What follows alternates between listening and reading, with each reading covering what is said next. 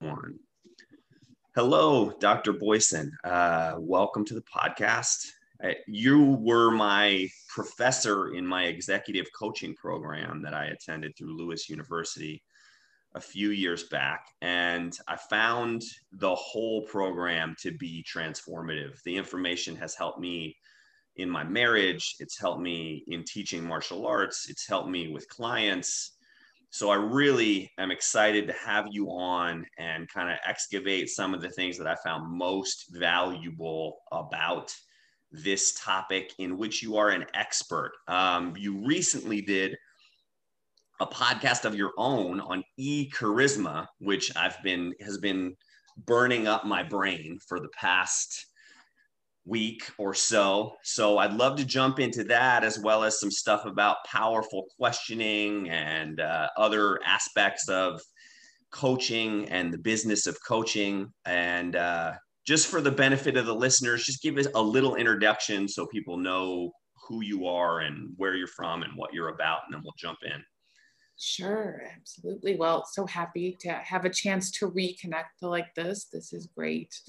Um, and yeah, a little bit about my background. So, I am currently a master certified executive coach and a business professor. But uh, before transitioning into kind of this part of my career path, I spent the beginning of my career predominantly in human resources. So, talent acquisition, talent management, talent development, organization development. Um, and while I was doing that, I was getting my MBA in one of those executive MBA programs.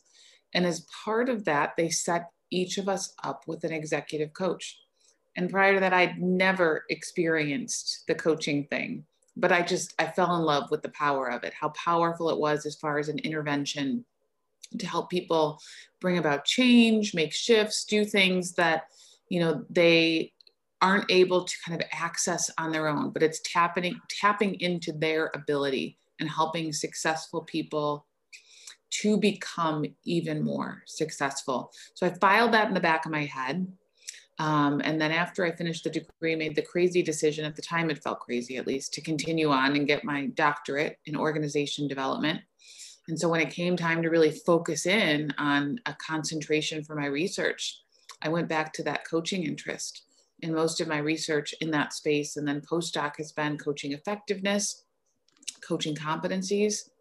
So after uh, spending about three years as a director of career services at the University of Chicago, working mostly with alumni, helping them figure out, I guess, what they wanted to be when they grew up, what they wanted to be next, at least. Um, ended up pivoting and getting my coaching certification, starting as a professor, as you mentioned, at a local university where, where we met in the coaching training program that I developed for them. So in ICF, accredited coach training program. So that's kind of where where I'm at today. And and this program, I found it to be extremely transformative as well. Uh, there's just so many things. I mean, I'll probably have to have you back on for multiple episodes to cover everything, but there's so many things within this paradigm of executive coaching, which I really think is a misnomer. I mean, like, I, I think it would be kind of performance coaching, but it's like psychology and coaching and business and realizing your best self kind of all wrapped up into one. But the most, the, the piece that kind of drives it all is this thing called powerful questioning, right? Powerful questioning is kind of the basis for executive coaching. And I think it's a tool that would be extremely powerful, not to be redundant, but for everyone who coaches. Um, would you mind like breaking powerful questioning down for the listeners a little bit and, and talking about that? Yeah, absolutely. So it's it's two words, right? Powerful questions or powerful questioning, which makes it sound so so simple. And it can be simple, but to your point, there's just so much impact that can come from practicing that skill set of powerful questioning um, and getting really good at it, probably in conjunction with active listening. So that's kind of the perfect marriage there a powerful questioning coupled with active listening. So when we talk about powerful questions, that's one of the foundations of effective coaching. And I think that's where coaching, as you mentioned touched on a little bit there, really does end up getting confused with other helping interventions, other very helpful helping interventions like consulting, like training, like education, like mentoring. In their own rights, all of those are very powerful interventions that help people. Coaching is different because it's all about questioning. And really, the reason is because what we're doing as a coach is we're not instilling wisdom, we're not providing guidance, we're not giving anyone the answers. We're kind of holding that space for them, holding that container of transformation by asking powerful questions that help our coachee or our client to unlock their own wisdom, to brainstorm new ideas, to kind of create something in the space where they have someone who is guiding them through a coaching process and really listening with them. So, powerful questions. When I say committed listening, it's because powerful questions come from committed listening.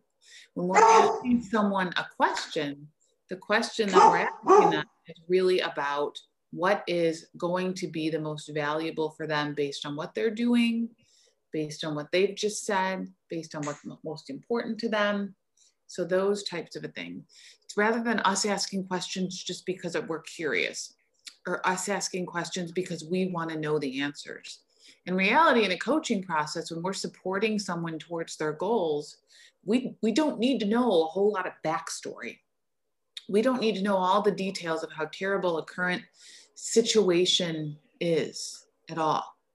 Um, what we need to know is what someone wants instead what that vision of the perfect or ideal future is, and ideas around how they can tap into their past experience, their successes, their skills, their abilities, and their ideas to start brainstorming experiments, little incremental things they can start trying to move them towards their goals. So, powerful questions help someone to get really clear on what it is they want, what do they want to move towards, and then how they can do that. So powerful questions tend to be open-ended, right? We say open-ended, that's, that's as opposed to being a closed question. And a closed question is a yes or no question, which can be good, right? Yes or no questions can be good. But these open-ended, powerful questions create that space and that invitation for someone to openly share, kind of think out loud, process, and reflect. There are also questions that there's not just one right answer to. So, as a coach, it doesn't matter what we think the person should do or ideas that we have. What matters is what that other person, our client or our coachee, comes up with. And part of the power there is when someone comes up with their own ideas, their own thoughts, there's going to organically be a higher level of investment because it was self generated. It wasn't something that was given to them. It wasn't something that was spoon fed to them. So, the other piece of powerful questions is powerful questions focus on change, they focus on solutions, they focus on moving forward. And what powerful questions tend not to focus on are problems. So that kind of goes back to what I'd mentioned a couple minutes ago about how, as a coach, we don't need to have all the details of how terrible a problem is. And that might sound simple, but it's really challenging. There's something about that that I think goes against human nature where we just want to know all the details, especially if something is challenging or or bad, right? We're just curious like, "Oh my gosh, tell us how bad it is." But with a coach, you know, I always challenge my coaching students and the coaches that I mentor, do you need to know that? In order to support someone towards their greatness, towards what it is they want instead, do we need to ask that question? Do we need to know all the details of the problem? You know, sometimes asking questions about a problem just gets someone to really sit in the problem and spend all their time in the problem. Whereas asking questions about what it is they want instead, what's important to them about that, what that looks like, how they'll know when they get there, how they can start moving towards that, those are change questions. Those are solution focused questions. And those are really powerful questions. So, how's that as far as an introduction or an overview of what this powerful question piece looks like?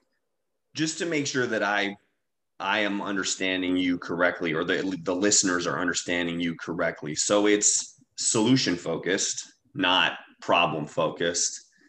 It's open ended um, in order to allow the person being coached to find their own solution to the problem and from there, it's pretty free form, right? You're just trying to kind of allow the person to guide themselves to yeah. the answer that they're looking for.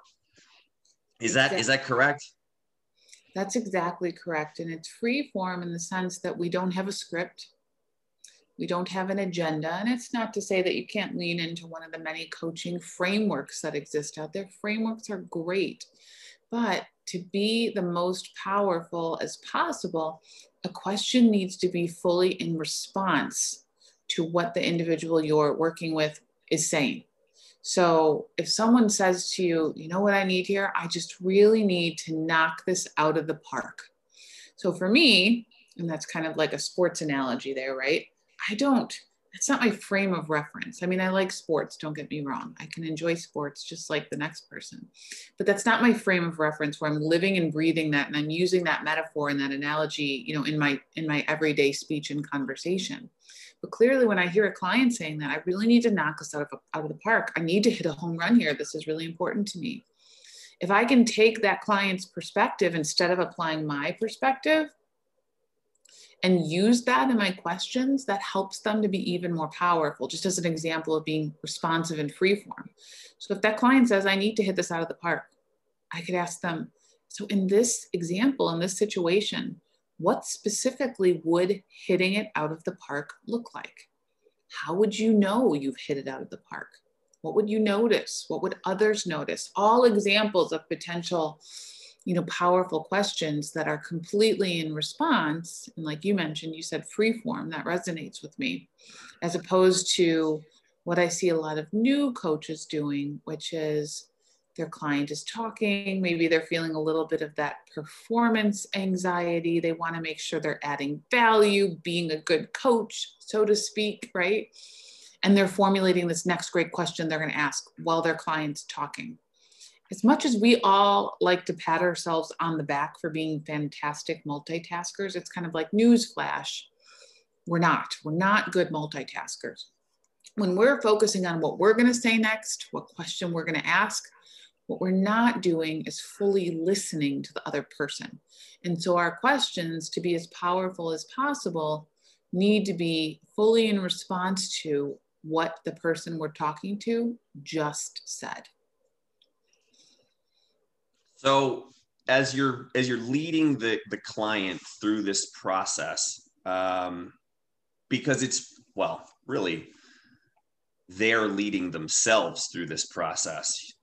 It's it's kind it's so hard to understand to to for for people i was a very task oriented guy you remember when we were when i was going through the program and yeah. and i would want to lead people right? Like uh, and well you, have you thought about this? Did you did you and and you were you were always kind of ah, i mean it was a decent coaching session ben but you didn't leave it up. You didn't let the client find their own solution. You were leading them in the direction you wanted them to go as opposed to them finding their own direction. And i think that's this that that's what separates this from everything else I've ever done. My bachelor's is in psych, my master's is in business. I mean, I have a, a, a decent grasp of how to communicate and question people. Um, I had a guest, my my last guest on the podcast. His name is Joe Saunders. He's from Australia, and he has a book called The Martial Art of Communication. And his whole thing is communication. But it, and it's interesting. It's interesting to talk to people like that. Um, but this is unique in the sense that you're not communicating. You're not the driver. The other person is the driver. And and and I really, I mean, especially in my marriage, when I don't let my emotions get the best of me and I'm talking to my wife and I remember to just ask the questions and let my wife find the solutions to her own problems because my, you know, people don't want their problems solved really most of the time. They want to solve it themselves. They know the answer, it's in there somewhere. They just need to figure it out. And if they figure it out, they'll stick to it, right? What so what do you do with a client when the process is not going the way you would like? Like they give you one word answers. I interviewed a guy. So you were a karate champion back in the 80s, right? Yep. um, you fought in Thailand too. Yeah. And you try to get this guy to invest in the conversation, or you get a person who's really problem focused. Every time you try to like get them away from the problem, they loop back to it. It's almost like the problem is their safety blanket because those are the two problems that I run into the most. People who are not really open, I guess, and won't give to the to the process or people who want to the problem. The problem is this. And yeah, but the problem, the problem. How do you deal with that as a coach? Yeah, so I think that is something that comes up. And part of it is letting go of your expectations of what should be, which again, easy to say, hard to do but when you when you work to get a really clear understanding agreement agenda from your client up front of what success looks like at the end of the conversation that puts you both on the same page to really feel that you can be in this free flowing powerful question you know mindset now with the examples you gave when it seems like someone is a little closed or when it seems like someone's really struggling to move beyond their problem yes, we can ask questions that try to be more open and that try to be solution focused. But if we're still sensing that, that's where direct communication, I think, comes into play here as far as a coaching competency. So, yes, powerful questioning, but also direct communication. Now, not directive communication where we're telling someone what we think they should do, but direct communication where we're kind of holding up that mirror for them. So, when I hear someone who's kind of answering these questions really short, you know, one word answers. Sometimes I'll just hold up that mirror and say, you know, I'm just, I'm sensing that you are a little closed off on this topic, or I'm sensing that you're holding back. You know, what, what is that that I might be sensing there? And just give them an opportunity to share where they're at, their reaction to that. Maybe they don't agree with me that they're not, you know, and that that's okay. But just holding up that mirror. The same thing with the problem focus is just holding up that mirror and saying, now, I'm hearing a lot of what it is you don't want. I'm wondering what if we shifted to what you want instead? What does that look like? So it's just, you know, not hiding the fact that you're sensing this, it's directly communicating it and giving them a chance to respond unattached to if you were right or wrong. So there's a, you talked about coming to an agreement before the coaching begins which is something we didn't really talk about, and then holding up a mirror. And I think those are two really critical pieces to this that we, we, we haven't really excavated yet. Um, when you say coming to an agreement before you coach, what do you mean? And then also, what is holding up a mirror for the client? So, the coming to agreement is getting a clear understanding of what the client wants to focus on in coaching and getting a clear understanding of what success will look like for them at the end of that conversation. So, maybe you've got a six month coaching engagement and you have 45 minute coaching conversations. So, you're going to set up an agreement and understanding for both of you of what success looks like at the end of those six months. But also, each time you come together to coach, you're going to come to an agreement client driven, right, of what success will look like to them at the end of that 45 minute conversation. Because here's the thing if you're not feeling really clear on what success looks like at the end of the 45 minutes, there's a good chance they're not very clear on what success looks like. So that's an important investment of time up front, are asking those questions to help the client uncover and kind of confirm and commit to what they want to focus on in this, the session, what they want to walk away with. And then if you can do that, that's kind of your tether in the conversation where you can always go back to that, right? Regardless of where the conversation winds. So that's what I mean when I say setting setting up that context as far as an agenda. Um, and then the piece around holding up a mirror, this is that direct communication where when you are hearing something from somebody, sometimes something as simple as reflecting their words back to them can be extremely awareness generating. So maybe someone's using a consist a word over and over again. Um, let me think of an example. I'm sorry. Thank you. An example would be um, I'll have clients who say things like, should. I really should do that. I know I should do that. I should have done that. And when you hear that, you start to hear that thought pattern coming through in their um, verbal sequences. And that gives you a chance then to be thinking about, okay, you know, I'm hearing you say the word should a lot. I just want to reflect that. I just want to say that to you and state that out loud, giving them a chance to reflect on it, right? That's holding up a mirror. One example, obviously, that could look a lot different in a lot of different situations does does holding up a mirror ever look like so i've heard you say this in x amount of coaching sessions before 5 10 15 20 but i what i don't see is you moving towards that goal.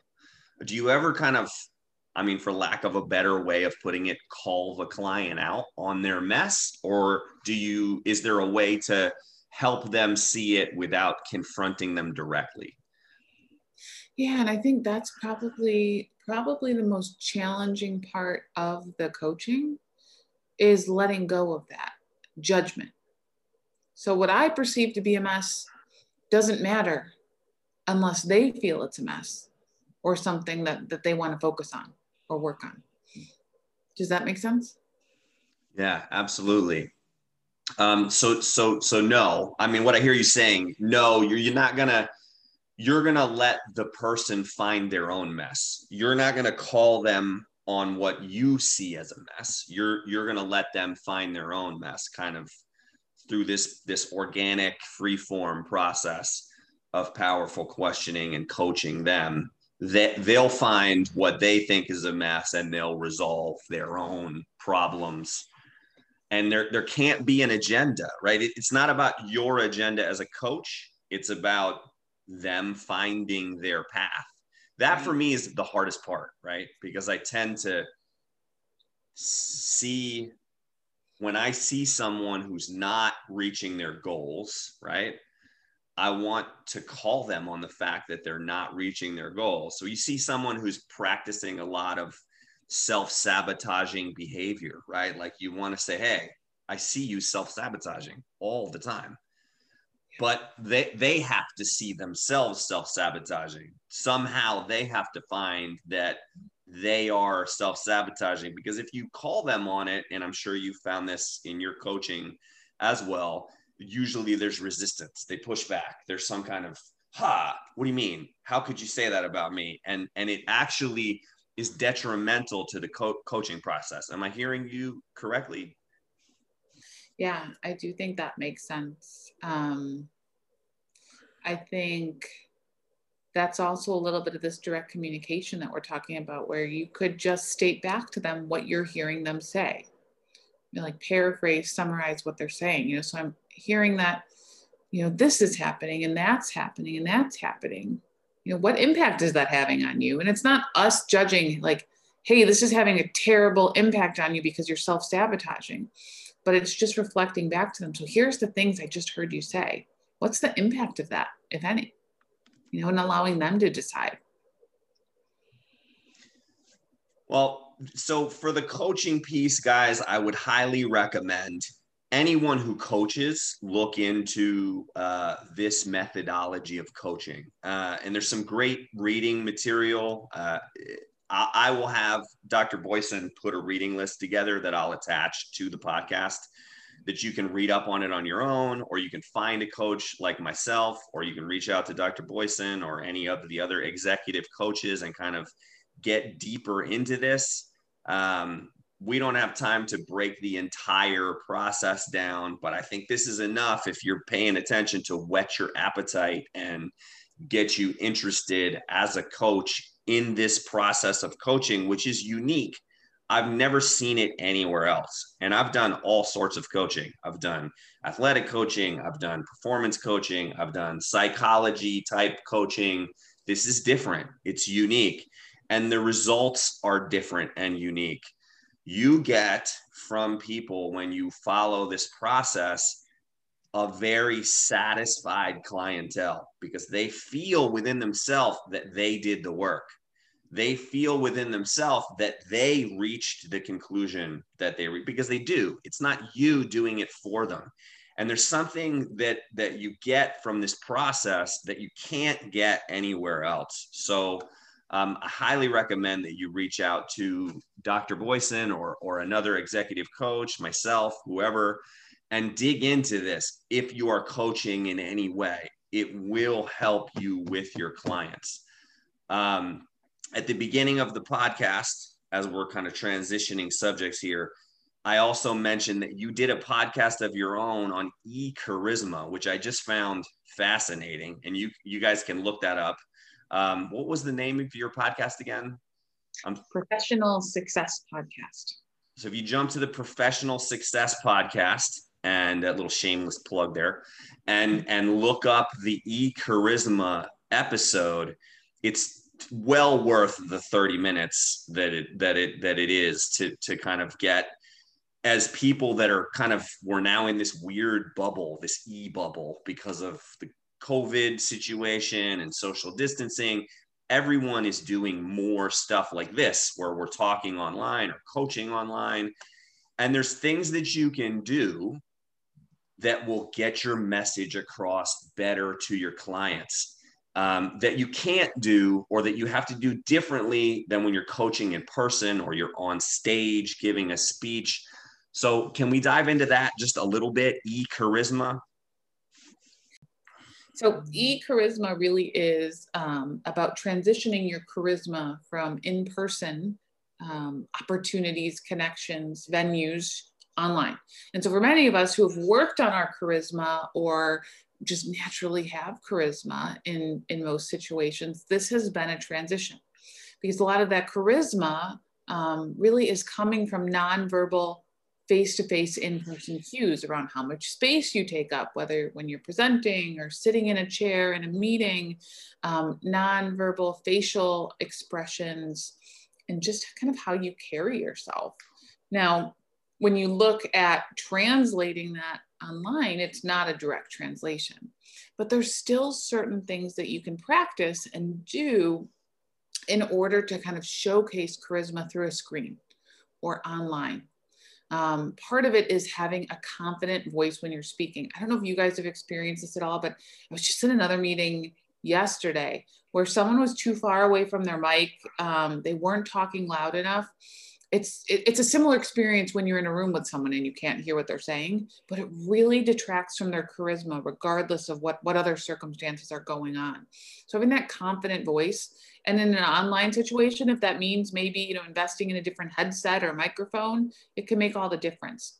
Um, eye contact this sounds so silly or maybe even simple when we're talking about being online but remember to have that perception of eye contact when you're in a meeting online looking down at your screen is actually going to come off as not making eye contact. In order to have that perception of making eye contact, you need to look at the camera, wherever your camera is on your computer.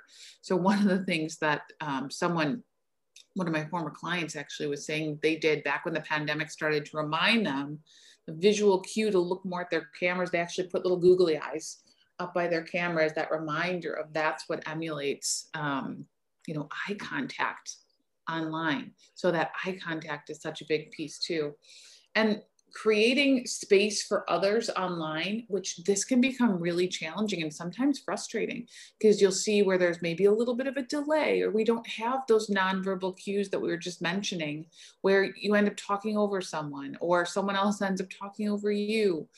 But giving space for others to talk um, inviting others to talk are the types of things that really can make your e charisma stand out.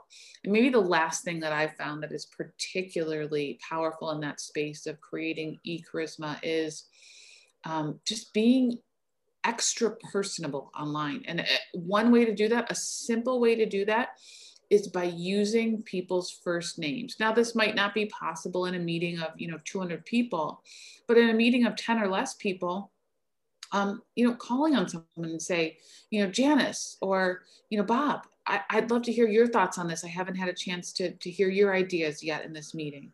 Um, or maybe you notice when someone's on camera that they look like they're thinking and say, you know, oh, you know, Sandra, it looks like you might have an idea or a question that's coming to mind. Anything that you want to share with the group. Calling people out by name and that gentle invitation to contribute and creating space for them can go a long way in e charisma. It's been such an interesting process for me. Uh, you the podcast, I had people kind of urging me to do it because my perspective on this subject of communication and self defense is very different than most of the people in the field. Um, and initially, when I started the podcast, it was audio only, right? So we, all kinds of things that you can't do visually now that I have a camera. Yeah you know you you when it's audio only I, I, had a guest who was like man i'm so used to doing this in front of a whiteboard and i can't explain it verbally right it's so hard for me to articulate this verbally there's all kinds of challenges like that I, as a as a high school guy i was in theater. And so commanding a space i feel super comfortable with that. Being able to move and be theatrical and like be in front of people. But when you can't, when you're stuck in front of this camera, it's very challenging. And then the camera is so personal sometimes, it picks up weird habits. Like I noticed in one of my first video interviews that I look around like this with my eyes all the time. And it comes off very off putting, right? All throughout the interview, as I think I'm looking, looking, looking in in a on a stage or in front of an audience they wouldn't pick that up but because the camera is right here it, it picks up all these little subtleties that that wouldn't you you have to kind of adjust for in in this setting so there's there's all these things that you have to change about how you do what you do when now that you've switched venues for lack of a better way of putting it um and I, I just I found your podcast fascinating. This is something that you do well. I mean, you you're you even talked about a specific percentage of the camera frame that you should take up with yourself to be most presentable. Uh, was it 30%, I think? It's anywhere from 30 to like 40 ish percent. But the idea is you want to have a little space between the top of your head and your frame. You don't want it to be that you're totally off center. You don't want too much of your background. Again, the things you never have to think about, you know, when you're in an in person meeting. Yeah. I, I, I was, when I started, I was doing this a lot too. and I, I, I'm listening to your e charisma talk, and I'm like, oh man, all these things that I have to work on now. Or I would adjust the the camera as I'm talking. I'm, all these things you're not supposed to do. I'm doing these as as demonstrations of what not to do, guys. But uh, you know, there's all these things that you you don't think about, right? Because it's a it's just a different medium entirely than being on stage in front of people. I, I, I interviewed a guest who was constantly doing this, right? And it, it, was just it was it was clear that it was some kind of like way of coping nervous tick or whatever. That's right. and, and you that's not if you're in front of people on a stage that doesn't look that strange. But when you're in a camera frame and it's right up on your face and people see you manipulating your eyelid it, it looks strange right? Like there's there's all these considerations that you have to have in this medium that you wouldn't have to have in another medium. Um, so again, just another reason to reach out to Dr. Boysen. She can coach you through this kind of stuff um, and help you become a better presenter, better coach. Um, it's it's a she's very very knowledgeable uh, and I, I, do think i'm probably going to have to have her back on for a, a follow-up episode at some point and get deeper into more of the pieces that make this process up of being an e-presenter, being a coach, um, getting the most from your clients for your clients. She's just an expert in this kind of stuff. So I would highly recommend that you reach out um, and and just excavate her, use her as a resource. She's fascinating. So Doc, if you wouldn't mind just plugging yourself, what's your website? What's your business? How can people get a hold of you? That would be awesome. Absolutely. So um, my business is professional success coaching. And so professionalsuccesscoaching.com is my website. Um, as Ben mentioned, I have a podcast, the Professional Success Podcast, where we talk about all kinds of professional and career uh, forward moving topics to help people grow in their careers, make transitions, and do the work that they love. Um, but I love working with individuals both in the career and the leadership space. So thanks for giving me a chance to chat a bit about it, Ben. Awesome, Doc. Thanks so much. I really appreciate you coming on and taking time. I know you're busy and, and doing a bunch of stuff. So thank you for sharing yourself with us. Absolutely. Well, you take care. You too.